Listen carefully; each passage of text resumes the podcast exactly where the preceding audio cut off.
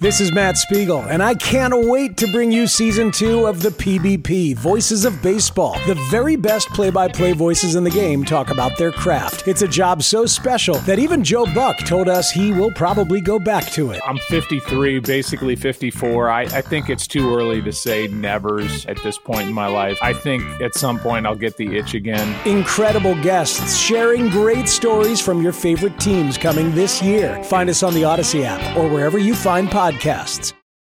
The, the, the, winds of change are blowing through Raider Nation, and Silver and Black Today keeps you up to date with the latest news and views about your Las Vegas Raiders. Touchdown, Las Vegas! With insight, opinions, and interviews. We're on the cutting edge of what's happening now. Now, now, with the latest on your Raiders and the NFL. Your host, Scott Gulbransen and Moe Moton. Welcome back. It is the home stretch here on Silver and Black. Today, you are listening to us one of two ways, actually, one of three ways. One is on the bet in Las Vegas. Thanks for getting up early on the Sunday morning with us. Or you're listening to us on our Audacy original podcast, which we appreciate that. Make sure you subscribe and get it wherever you get your audio, or you're watching us on YouTube and you're going to hit subscription and notifications there. But this is the home stretch. We're closing out this show as we always do on Thursdays with our mailbag.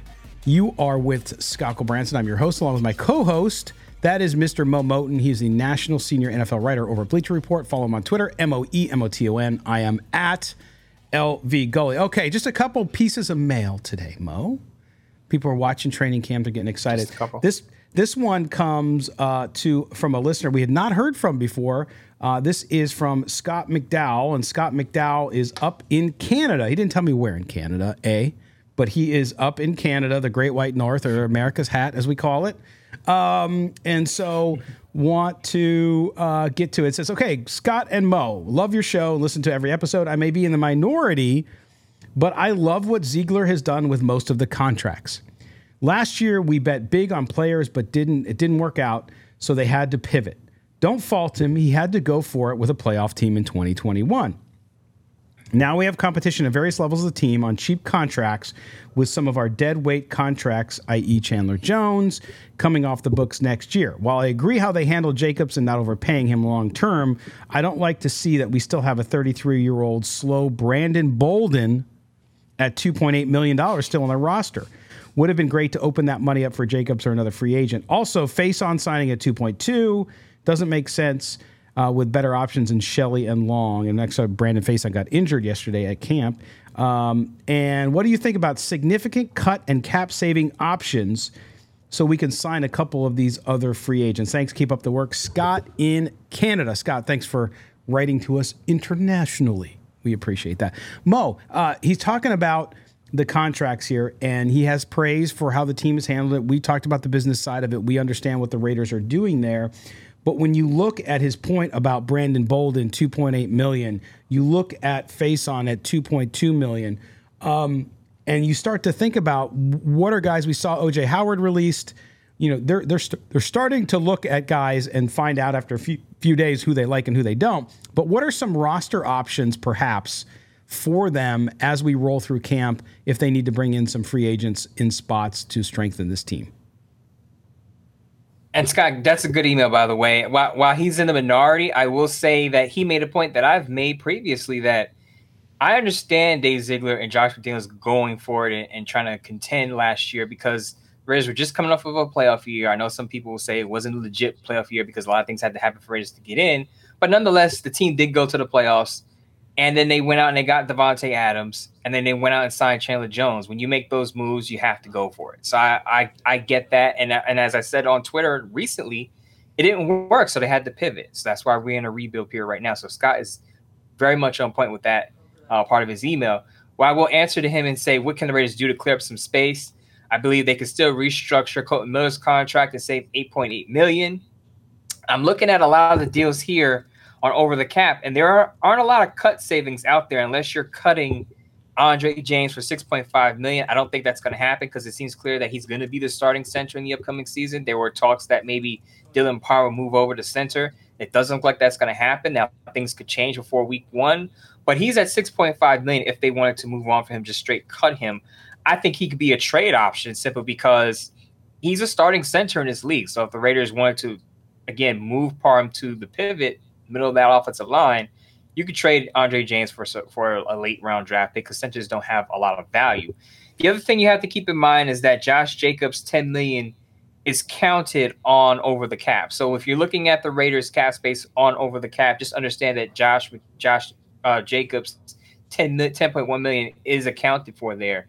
Now, if they decide to trade Josh Jacobs, and I know a lot of fans don't want to hear this, but if they do decide to trade Josh Jacobs, that basically comes off their books for sites that are counting that 10.1 million against the Raiders cap space this year. So that is a possibility. Now, there was a report coming out recently that the Raiders are open to resuming talks with Josh Jacobs. Maybe he gets a Saquon Barkley type deal where the Raiders offer him some incentives. Uh, we'll see if Josh Jacobs wants that type of deal because remember, with him, it was about security, as he tweeted or said on X. So he wants the years. I don't know if a Saquon Barkley deal is going to bring him back, but it is an option. They can trade Josh Jacobs. They can move on from Andre James, and they can restructure Kolton Miller's contract for $8.8 million.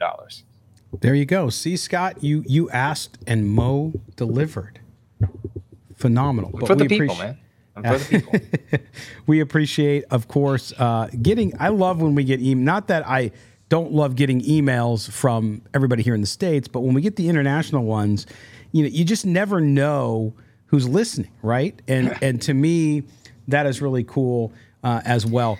Uh, the other thing is we we we as we look at the podcast. By the way, uh, is the amount I told I texted Mo earlier today about the fact that we have such a massive number of folks who listen to the show. We know this from downloads, right? So from people who download the show and listen to it every time it comes out. Um, we have a massive following in both Los Angeles. The biggest of all of our listeners are in Los Angeles and also in the Bay Area. Of course, So it's not a surprise, especially since the Raiders really aren't on the radio up there anymore. And so, so to get Raider content, you have to listen to it via podcast or or online. And so, uh, not surprising that we're there as well, of course, as Las Vegas. And guess what, Mo? And I'm gonna I'm, I'm gonna give this all to you. Guess what? What city? You ready? What city ranked fifth as far as the, the biggest listeners of our show? New York City. New York, absolutely. There you go. So, all my those, people all those ladies seeing you walking down the street as Midtown Mo, they're downloading the show. They're, they're, they're, they're, loving it. But anyway, but thanks to all of you guys. As we get ready for another season, we are just excited because we got through the doldrums, which is the last couple months, and now we're we're getting geared up. So we're really excited. And of course, this show you heard Baldy on. Uh, and if you're on the radio, it's the first time you heard also the Fitz interview we had on Tuesday. Uh, we're going to keep doing that and bringing you good stuff and good conversation. All right, Mo, let's get to one more piece of mail before we end the show. This is from our good friend Gary Harkin Reader because it's not a show without a Gary email. Uh, and he's always got good stuff, so you, you got to appreciate that. Yeah. Um, and he says uh, he want he wants us he wants us to go through, and I'm I'm paraphrasing a little bit, but then I'll get to his question a little bit, which is the subordinate coaches, so position coaches. And you've mentioned a couple of them, and he said, What are their roles? What are their jobs? How do they fit in the scheme? and how much more difficult is it for players to learn the scheme? So, so a couple questions there. But number one is position coaches. You talked about a couple that are going to be, I think, under the gun on the defense when looking at the defensive backs coach, defensive line coach. When you look at some of the offensive coaches as well, even though Josh McDaniels runs the show there, when you look at those those coaches and what they have to do with these players. Um, how difficult of a job do they have when you talk about position coaches? I'm not a position coach, but I would imagine it's a difficult job because you're working as a position coach, you're working directly with certain players. So you're in charge of developing their skill set, especially the young guys. So if you're Chris Chris Ash, who's the defensive backs coach, you're working directly with the guys like Tre'von Moehrig to develop their early skills with Chris Smith II, who they just drafted in the fifth round, with Corian Bennett, who they just drafted in the fourth round. You're in charge basically of their early development. So if those guys aren't developing the way they should, they're looking at the defensive backs coach. They're looking at the cornerbacks coach. Jason Simmons, as I said in our previous show, is the defensive passing game coordinator. So if the Raiders aren't good at stopping the pass or through the air and Patrick Mahomes and Justin Herbert and Russell Wilson are all dicing them up for 300 plus yards, guess who's in trouble? That's Jason Simmons. But of course, he has to have the the collaborative effort of also the front line. So it goes back to the defensive line coach. I think Leonhard came over from uh, the Ravens and Rob, Rob, Leonhard, that is, coming over from the Ravens to the Raiders to coach up their defensive line. Uh, he has to have his guys, the young guys, generate a pass rush. Now, that's hard to do right now with Byron Young, Tyree Wilson, and Neil Farrell Jr. on injured list, either an NFI list or the pup list. But when you're a young player, your position coach is the go-to guy because that that coach is working directly with you in, Every in helping day. develop There's- your skill set. Very At- close relationship. You know, right? Eh, Chandler Jones and Maxx Crosby, of course, are also working with them, but they're they're developed veterans. They're established vets. They pretty much know what they're doing. They can always learn and expand their game and learn new things. But for a position coach, the young development of that young talent is super important. If those guys don't develop, that's when those position coaches get in trouble. Yeah, absolutely. All right, there you go, Gary. Thank you for your question. We do have one more, and it is another international question, Mo. Can you believe this? This time, like Daniel. Daniel Kal- Kalaswitz, excuse me, Kalsowitz. I'm going to get it right. I think it's a Polish name. He's in Germany, though. Uh, so if I butchered your name, Daniel, I apologize. Uh, just send me a note with a phonetic spelling, and I promise I will correct it. But he says, "Hey guys, it's me again. First, thanks for picking up my question. Uh, I really appreciate and enjoy your show every week, and it's so much more balanced, focusing on content, facts, and quality, including food talk." Now he didn't say quality food talk. He just said food talk. Uh, keep keep doing it. My question, of course, nobody is perfect, but as McDaniel's and Ziegler obviously acknowledged that a rebuild is necessary, what would you say was their biggest mistake so far, if any? The way Carr was released, certain draft picks, free agents, or something scheme related. Maybe hiring Patrick Graham. Looking forward to your thoughts. Best regards from Germany, Daniel. Daniel, thank you for the question. Um, and Mo, I think you know there's a lot. We we talked about the the extension. I I thought the biggest the biggest mistake from a from a contract situation last year was actually not Derek Carr. Right, they had an easy out with him. With the way they handled it at the end, we could debate about. But I thought it was the Darren Waller contract. You and I last July were talking about how they shouldn't do anything with Darren Waller for another year to see how he pans out. And what did they do? They give him a contract and then they end up trading him late and they don't get uh, as much in return as they probably could have. So to me, that was one of the biggest mistakes. But as we mentioned earlier, talking uh, to to Jose in the last segment about the fact that you know they thought they were on the cusp of being another playoff team again, so they went all in. But I, I think it's the Waller contract. You have coaching. We could go on and on about coaching. We'll talk about it at some point before the season starts. But to me, that was the biggest player personnel issue. What up, y'all? It's your boy Danny Green, three-time NBA champ. You either rooted for me or rooted against me. Join myself and my co-host Harrison Sanford on the Inside the Green Room podcast. It's a podcast that brings you never before told tales from the locker room to candid interviews with basketball legends to breakdowns of what's happening in the NBA right now. Whether you're a diehard fan or casual about your hoops, this podcast brings you the game like never before. Follow Inside the Green Room on the Audacy app or wherever you get your podcasts. I have to say it's a Derek Carr contract situation. So because I understand would, there was a give and take with this contract. If they had, not that they had to give him no contract clause, no trade clause, but I'm sure in negotiations, Derek says, "Look, I, you know, I've been in trade room in the trade room for the past two years. Give me a no trade clause so that it will put all that to bed." And I'm sure that was part of the discussions. But anytime you have to just outright cut a quarterback and not get anything for it, that's a disaster.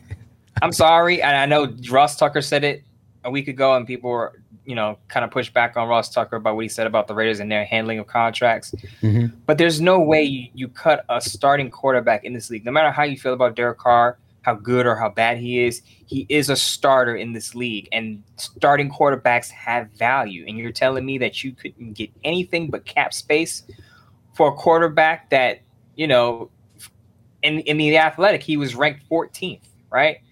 A quarterback 14th. like that, you should be able to get at least yeah, you should be, you should be able to get at least a second round pick for a quarterback of that caliber, and for them to have to cut him because they gave him no track cla- no trade clause, and then he signs with the Saints after meeting with them, it just to me it's just a kick in the midsection. It's like you you you just can't you just can't let a quarterback just walk. I know you get the cap space back, but you got to get a draft pick for your starting quarterback, and they didn't do that. Yeah, that's fair. I also think that they they it, it's sort of like had the biggest buyer remorse in, in Raider history, right? Which is they came in, they they felt they were closer to being a playoff team. They could have done something last off the last off season, right? They could have moved him to your point about for a draft pick at some point, um, and and had an opportunity to do that, even though he just had that year left on his contract without the extension. But they could have done a sign and trade or something like that. So so I buy that. I get that. I just think the Waller thing too. I mean, yes, quarterback.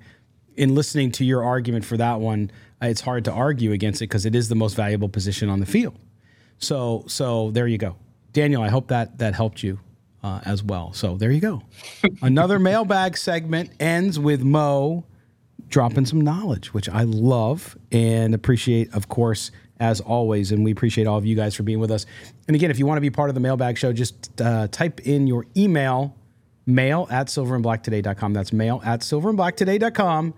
Send it to us and we will get it on there. You can also share it with us on Twitter and uh, on the YouTube channel. You can leave it in the comments. We will find it there as well, amongst all the other kind of crazy stuff that is put on YouTube, because YouTube comments are special, along with some tweets, but they're funny.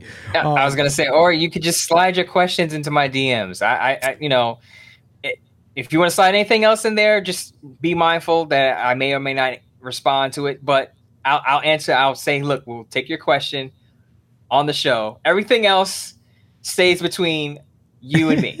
All right, just put it out there. Everything else that you send DMs doesn't make it to the show. Just the Oh, question. Boy. Anything else you want to say in there? Just between you and me, you and I.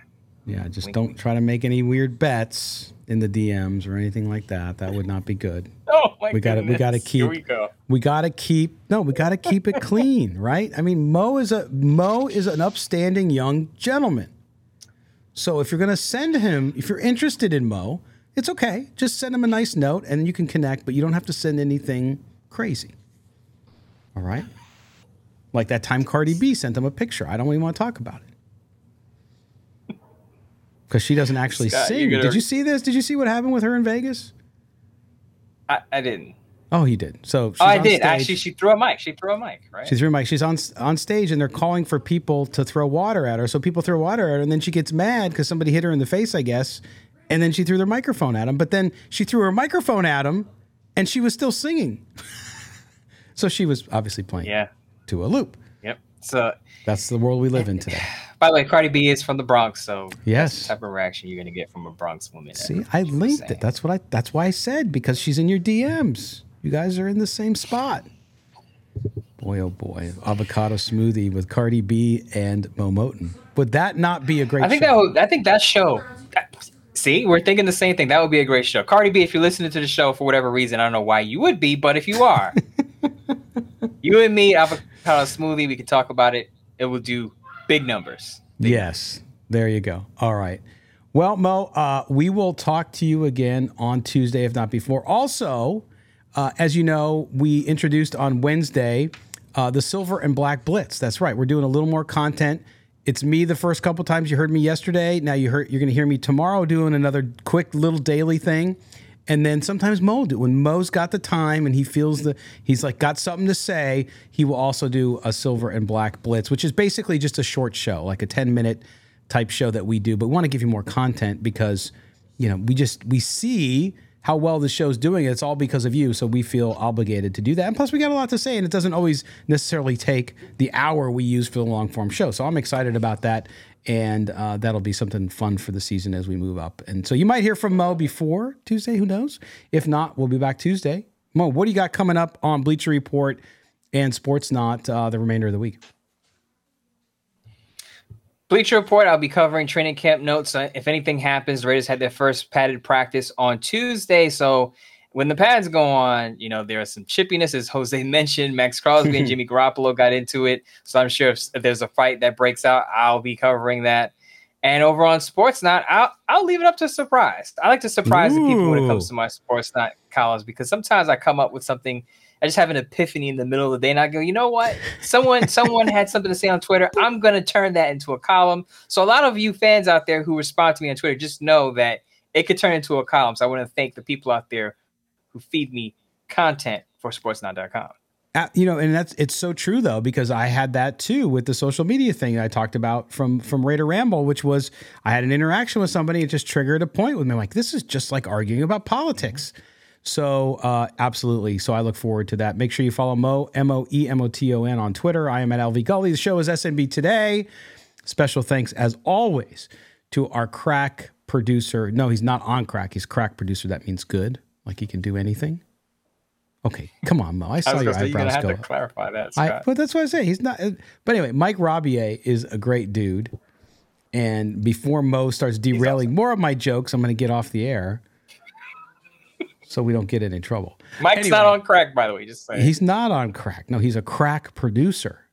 That doesn't mean he sells crack either, by the way. No, he's a crack producer. anyway, Mike Robier is a master producer. There we go. Yes. Can't get in trouble with that, hopefully. Uh, anyway, but thanks to him. Thanks to all of you for being with us. For Moe Moton, I am Scott Gulbransen. This has been Silver and Black today. We will talk to you next time. Take care.